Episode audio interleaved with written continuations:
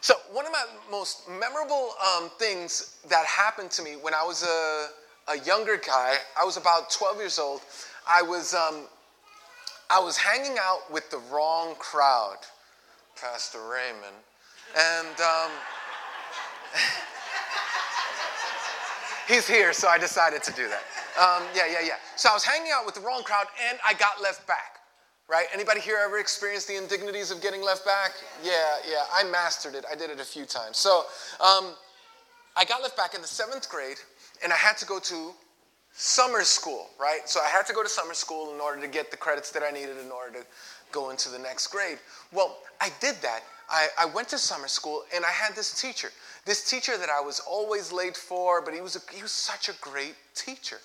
And so he he just like, you know, uh, taught the class and and actually took an interest in me. And nobody took an interest in me, but he took an interest in me. And he gave me a book to read, et cetera. And he said, yo, this will be helpful to you, blah, blah, blah. Well, at the last day of summer school, you get a report card and they write.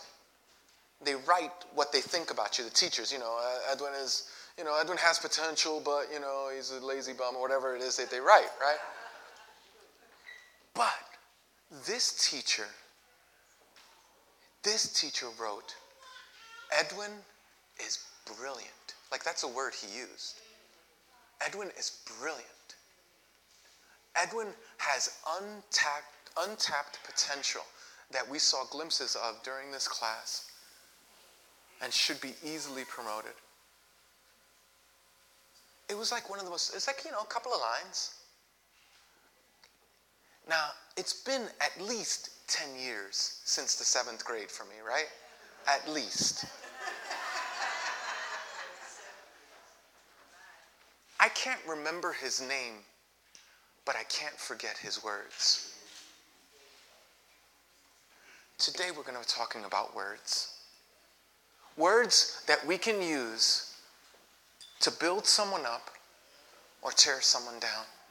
Isn't it true that in your life, think about this, isn't it true that some of the things that you remember, some of the things that you really strengthen you, encourage you, put steel in your bones, are some of the authentic, beautiful words? And for some of us, for some of us, the reason we went in such a wrong direction, the reason that we went in such a bad path was because we had no one to say those kind words to us.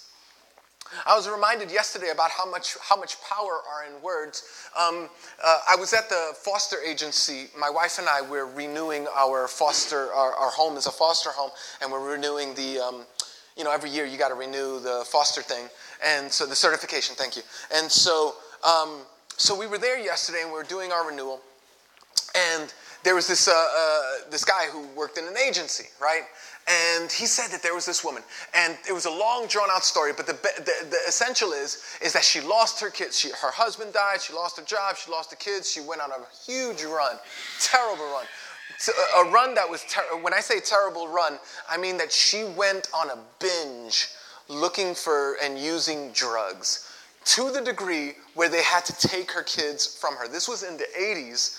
And so that that's back when the kids could be in the system for years. These kids were in the system for seven years.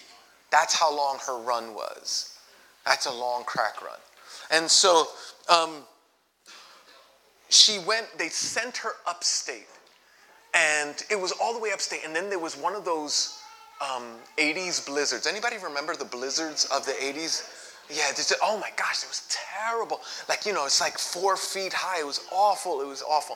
Well, it was one of those, and she managed, she did, she managed to get from all the way upstate to Brownsville during a blizzard to cop and use.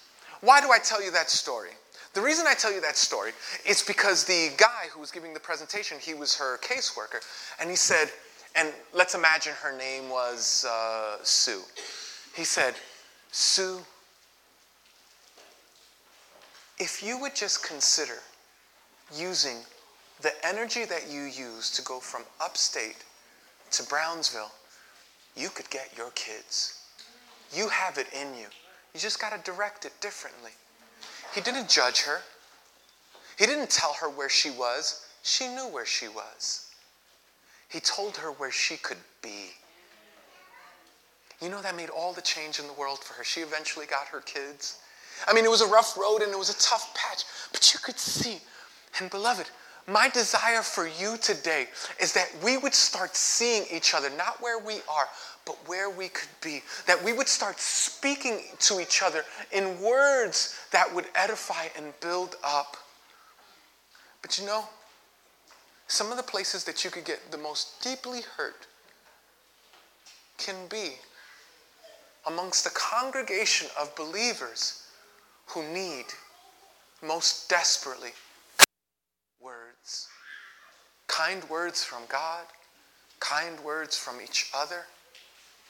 And so, today we're going to focus on this. Now, during that, we have been looking at the book of James. We've started a series. It's called This Is Us. And the reason that we called it This Is Us is because James is a pastor talking to a local congregation, and they have just come to Christ, and he's trying to teach them, how does one now live in the body of Christ? How does one now live that now that you are a part of the family, how now shall we live? This is us. Do we bring in our old cultures? Do we bring in our old traditions, or do we come now to this new tradition of and the family of God? And so James says, this is how I want you to live. This is how I want you to be. This is how I want you. So James is, throughout this chapter four, which we've been on for a long time, agreed. It's been like a month, but James has a lot to tell us in chapter four. And he's been saying, guys, the way you treat each other is a reflection of your love for God. Remember, remember what we said? We said that there's a way that we could, there, there's a way that we love God that God doesn't love. Remember we said that? That there's a way that you and I can behave towards one another in a way that could cut each other down. And God says, no, no, no, don't you understand? That's a reflection of my relationship with you. You want to see where you're at with God, see where you're at with others. Then we talked about uh, last week um, that God gives more grace. That there are some things that God asks of us. And that to turn from sin and to delight in him and to rejoice with each other. That there are things that God asks us, but he never asks us to do anything that he doesn't give us the energy to do.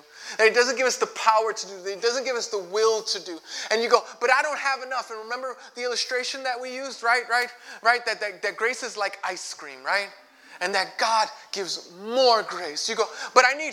I need clean time grace. Oh, look, there's a scoop of that for you. And oh, no, no, but I need marriage grace. Oh, look, there's another scoop for you with that. God gives more grace.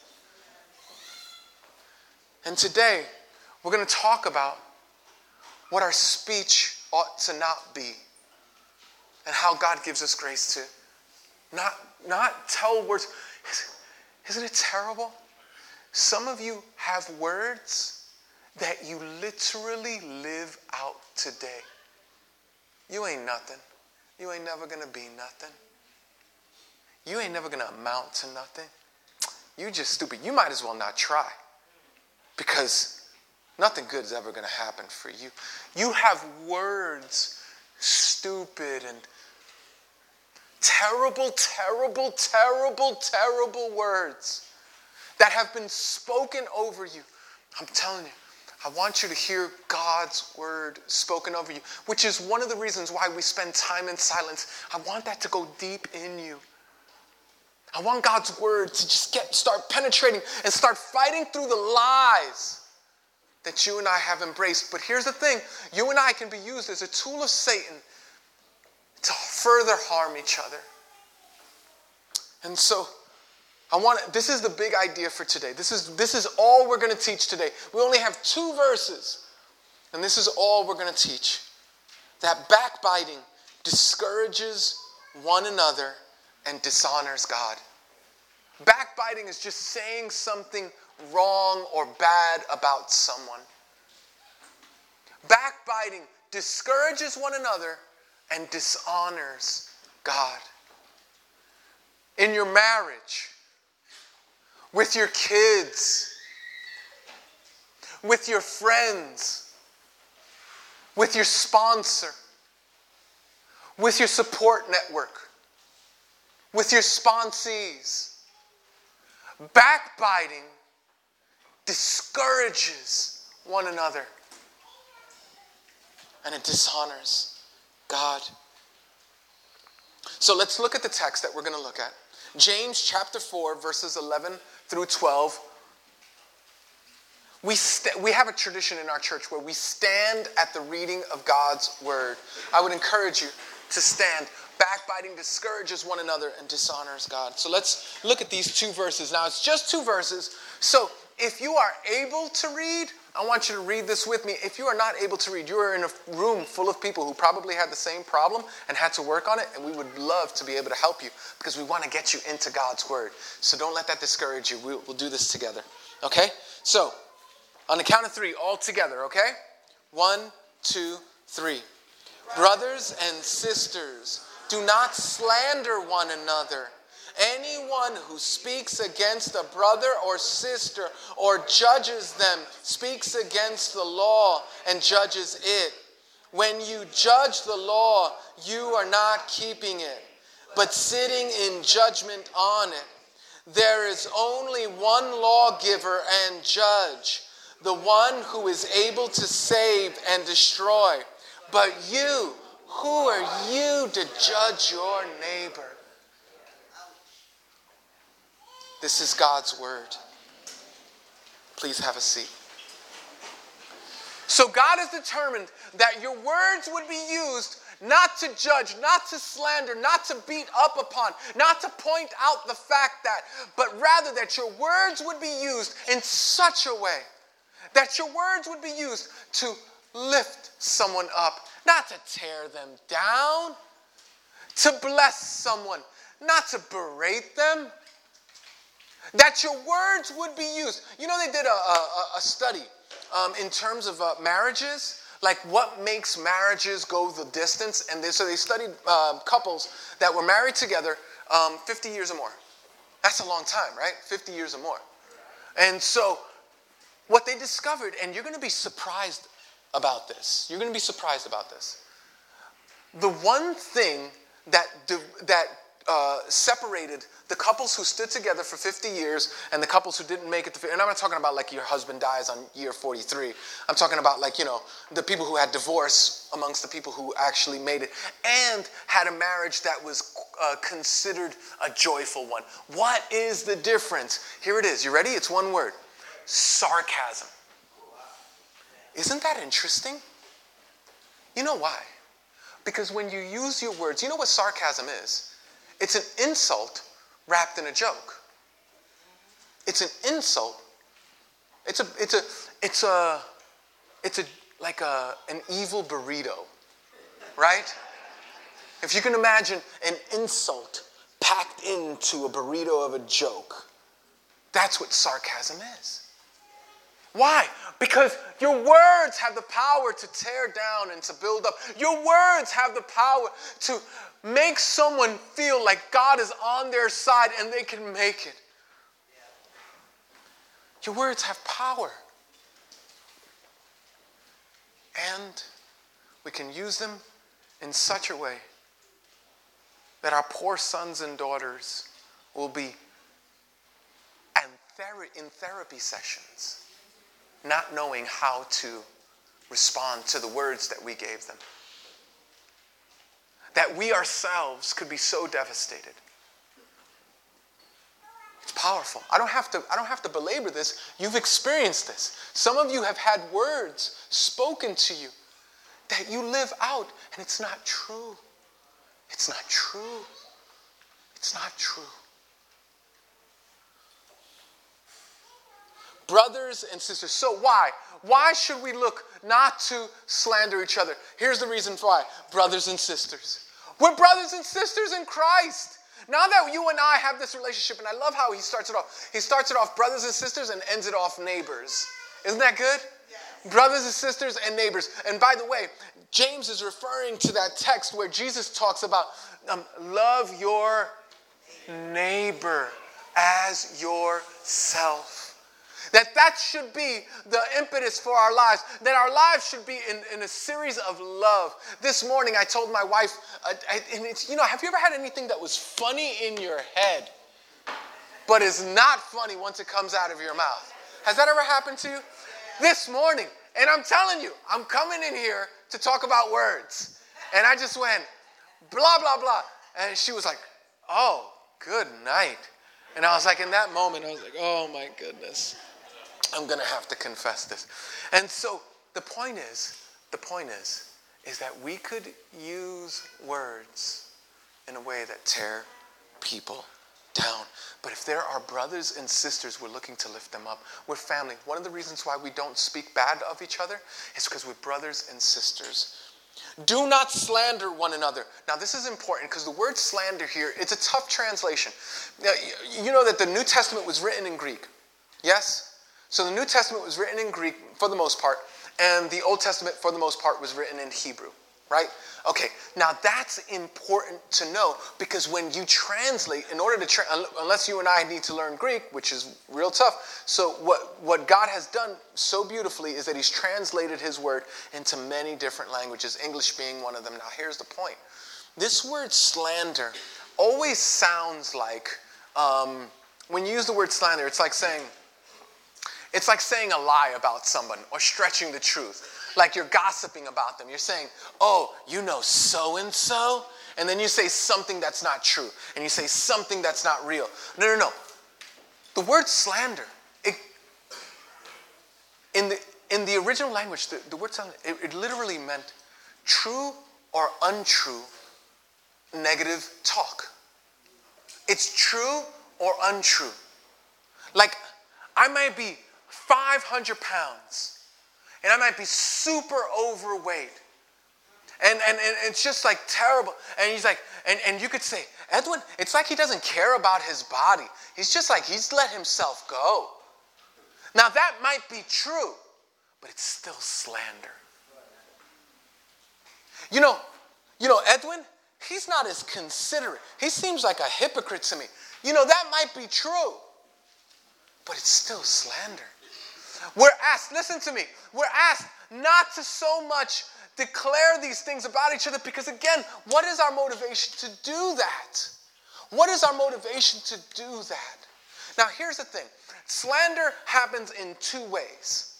Two ways. There are the ones who speak slander and then the ones who listen to slander approvingly. Now, that's the thing. It's, gossip is one of those things that everybody hates, but everybody enjoys. Gossip is the one thing that nobody likes, but everybody enjoys. And so we go, oh, no, no, no, tell me more. Tell me more. What is it that you said? What is it that they said? What is it that they did? What is it that they want to do? Tell me more. And beloved, it's slander. You are, you are doing damage to your soul, and you are doing damage to the soul of another. You are doing violence to another's soul when you speak disparagingly, discouragingly, disrespectfully. It's true, but it's true. Who cares? The point isn't whether it's true. That's why Jesus says, speak. Speak the truth in love. Speak the truth in love. In other words, if you can't tell the truth in love, there's nothing loving about saying I got a, a, a, a, a weight problem. There's nothing loving about telling somebody else that I have. No. Do you see? Do you see how? Like, there goes Edwin, relapsing again. Yeah, who, why would you? Unless you're gathering a group of people to say, Edwin just relapsed. I'm going out there on the street. It's three o'clock in the morning. Would you come with me? Come on, let's go to help him. Let's go to love him because he right now he's not even he's not good for himself right now. Let's love him till he can love himself. See, speak the truth in love. We're not to slander. Brothers and sisters, do not slander. Anyone who speaks against his brother or sister or judges them. Remember, now we're get, not only getting to words, but now we're getting to motives. Because a judgment is something that you do on the inside, right? That's your inside voice.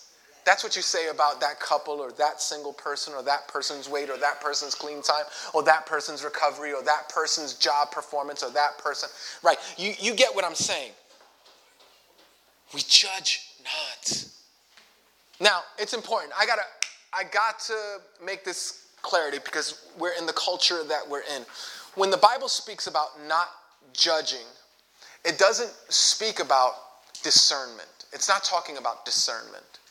In other words, there are people who are no. All right, so there. Some of you here are in twelve-step circles. Yes, there's a bunch of you here who are in twelve-step. A A, O A, C A, N A. A bunch of you here who are in a different, a bunch of different twelve-step circles. Right. It is good to be able to discern, this person will get me high, drunk, eating, overeating, overspending. This person will get me to my bad habit faster than I will get them to a good habit. So it's not, oh, why are you judging me? No, no, no, no, no, no. I am discerning, right? Also, also, we have to make the kind of judgments that, like if you have kids, you have to be able to discern that Spike over there with the leather jacket and the motorcycle can't take your daughter out with the cigarette, in, the sixteen-year-old with the cigarette in his mouth can't take your daughter out, because you discern that that's not going to end well, right? You got to discern those things. You got to, you have to be able to. And then lastly, let me just say, when people say, it's contradictory to say that you can't judge anybody.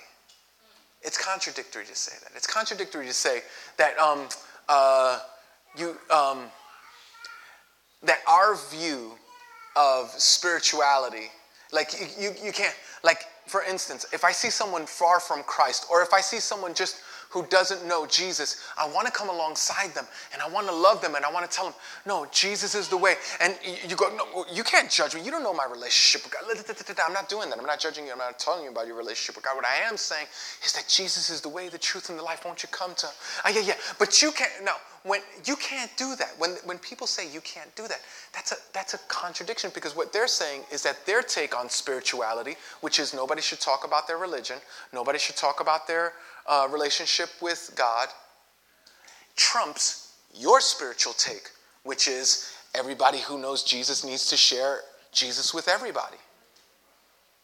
And so we we don't want to, that's not the kind of judging that we're talking about. When we're talking about judging, we're talking about the kind of judging that tears people down, the kind that destroys them. That lifestyle is not for you. It's not, I know the cultural The culture says that that lifestyle is perfectly normal. I, uh, no, normal. I get that. I'm telling you, it's not. The scriptures say differently. And that's not, oh, who are you to judge me? No, no, no, no. I love you. I'm coming alongside of you. I'm Listen, I'm broken just like you. Let's walk together. But we're not to judge. When you judge the law, now James is going to give Uh, his reasoning behind it. He says, when you judge the law, you are uh, you are not keeping it. In other words, when you're doing this, you're disobeying God. When you judge the law, you are not keeping it, but sitting in judgment on it. Now, this is important, and I'm actually going to labor this for a minute. Why did God give so many laws?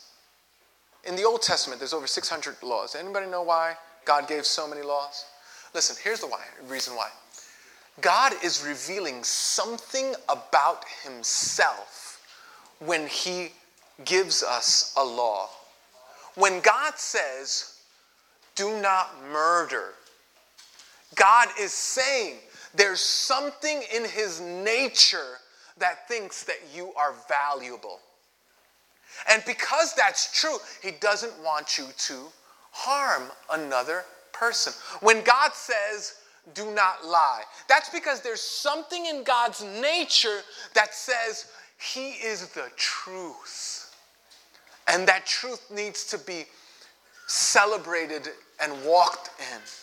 When God says, you see, when God, whenever God gives, when, when God says, do not commit adultery, or don't have sex outside of marriage, is because he's illustrating that he himself, the, that Jesus, God the Son, marries his people. He's the husband. We are the bride. And he's trying to say that faith, that your marriage is a declaration to the world about the gospel, so don't desecrate it. You see, God never gives a law without revealing a little bit of himself. So when you and I break the law, we're literally going against the character of God. We're literally telling God, I know better than you. Crazy. But, you know, I got to do that, you know, because I have to tell them, because how else are they going to change? Oh, I know, I know, I know. School is open. And you're the teacher, and they're the student, and you have to give them the lesson. And of course, you have to give them the lesson in a way that lets you vent out rage, because everybody knows that humility starts with rage. Oh, beloved, it's it's it's madness. It's madness. When you judge the law, you are not keeping it, but sitting in judgment on it. There is only one lawgiver and judge, the one who is able to save and destroy. Now, this is the heart. James never tells us to do something. Like when you read James, you go, oh my gosh, it's it's. You think that James is putting pressure on your will. Be a better person. Don't speak bad about someone. No, no, no, no, no, no. James is always referring back to, guys, go back to when you reflect on, when you think about, when you worship, when you allow to penetrate the gospel in your heart, what Jesus has done for you. It changes how you view other people. So I want you to see this line. It's such a powerful line. It says, there is only one lawgiver and judge. That's God. The one who is able to save and destroy. Now, here's the thing. You might not like this truth, but God made us. And God can save us or destroy us.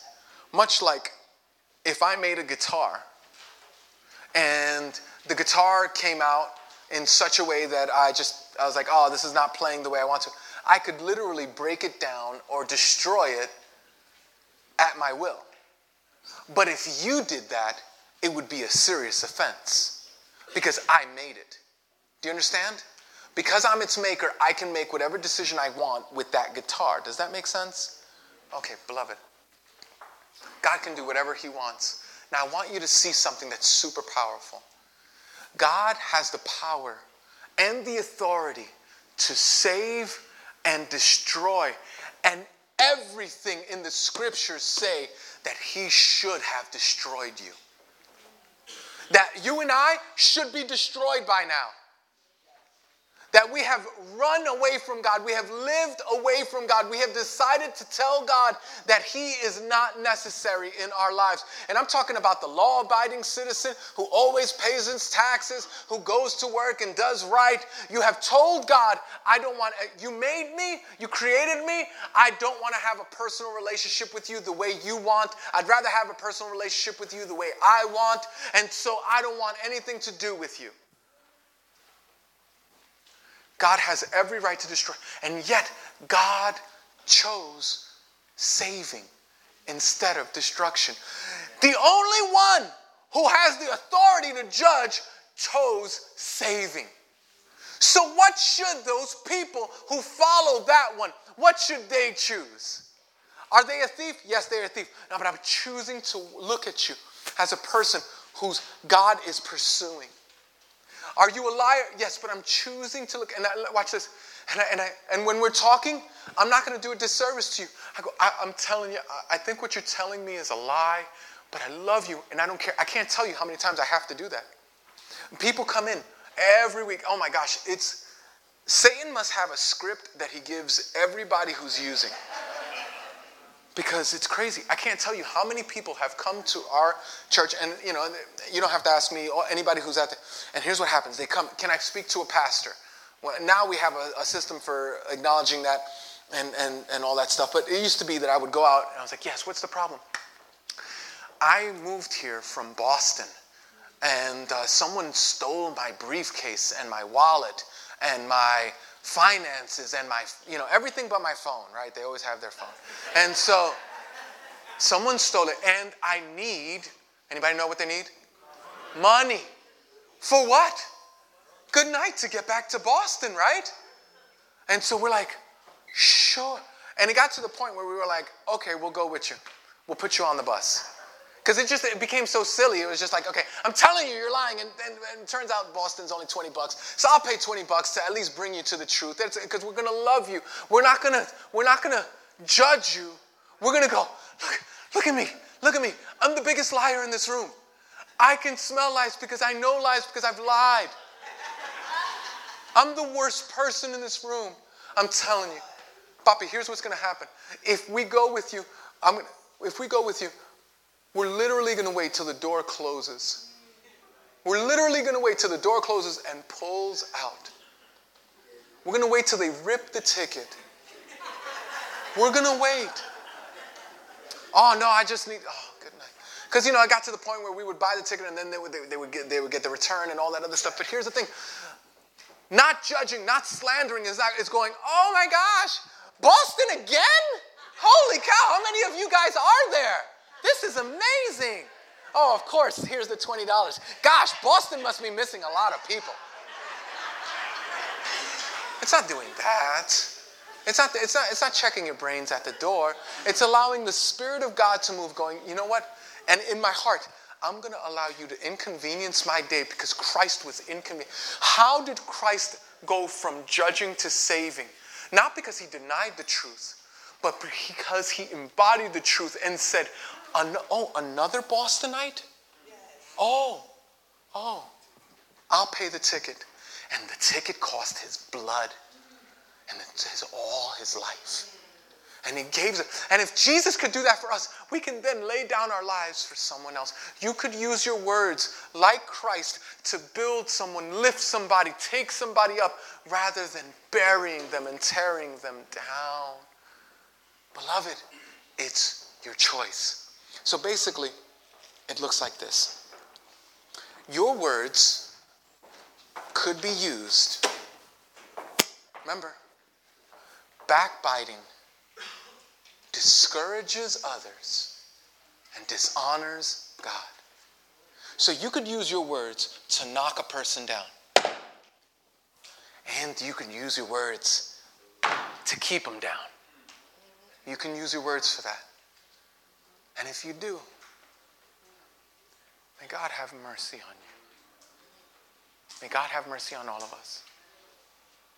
Or what you could do is take the time, and it takes time, and it takes money, and it takes effort, and it takes inconvenience, and it takes trouble, and it takes, this is the harder way to go, and that's why you can't do this on your own. We need to go to Jesus, find out that Jesus took all the time, all the, how much did it cost to lift you up?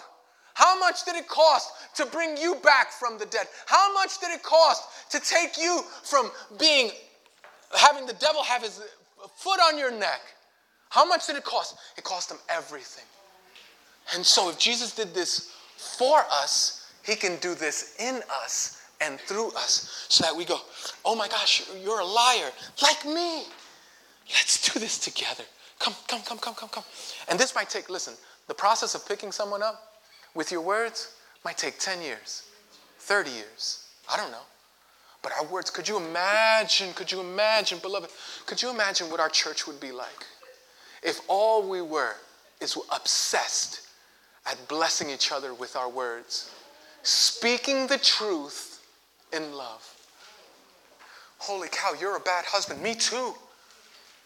Can we do this together? I, I'm, you know, I, I was watching the way you talked to your wife with that joke, and, and I was just reminded. It made me want to cry because I was reminded about how terrible I speak to my wife.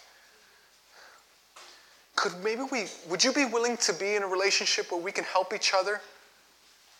Could you be willing to be in a relationship where we could help each other? That Jesus could enter our friendship so that our wives don't have to suffer at the back end of our jokes.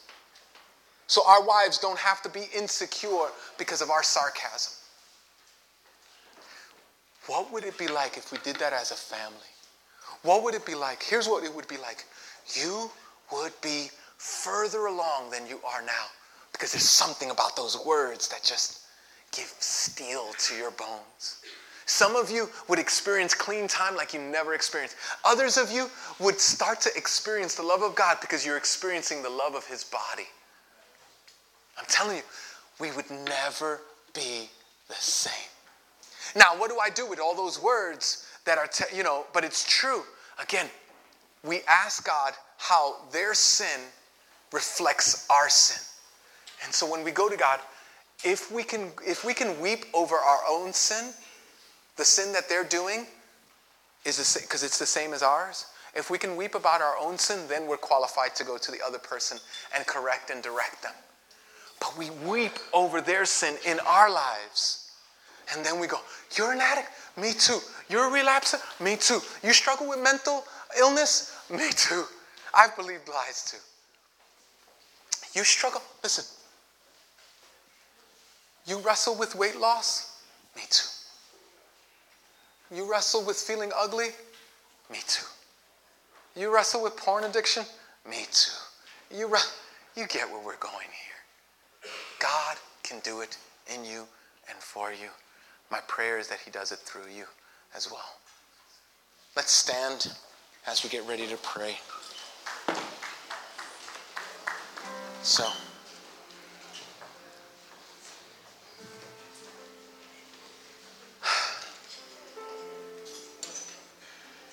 I want you to know, listen to me. I want you to hear these words. God will never leave you, and he will never forsake you. I want you to hear the words that come from God. He'll never leave you, and he'll never forsake you. That he loves you. That for God so loved you, the person wearing your shirt, for God so loved you that he would sacrifice himself for you. That your clean time, I don't care how many relapses you've had, I want you to know, God is able to make you whole. He's able to. For those, for those of you who are struggling in your marriage, I want you to know that God is able to bring together what the whole world wants to tear apart. Beloved, God is for you. Listen to the words of God. Let his words penetrate your heart, and then let them overflow into the lives of others. Father, I thank you that you love us, that you give us a whole book of words that you wanted us to hear about your love, and that even your laws demonstrate who you are and your love for us. Father, I pray as we look today, tomorrow, for the rest of the week, that we would not dishonor our sons and daughters, our wives, our that we would not dishonor, whether it's true or false, that we would not dishonor our in-laws, grandkids, friends and co-workers, that we wouldn't speak it and we wouldn't listen to it, that our lives would be lives that would be categorized by loving words, speaking the truth in love. So, Father, would you, in a very real way, draw us to yourself. Help us to experience the saving and not judging that you did. Or I should say, the judgment that you took upon yourself in order to save us. That we would see that and we would be blown away by it.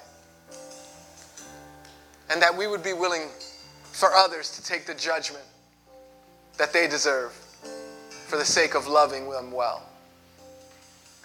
Make that true in our hearts and in our lives. Make it true in our congregation. For we do pray in Jesus' name. Amen.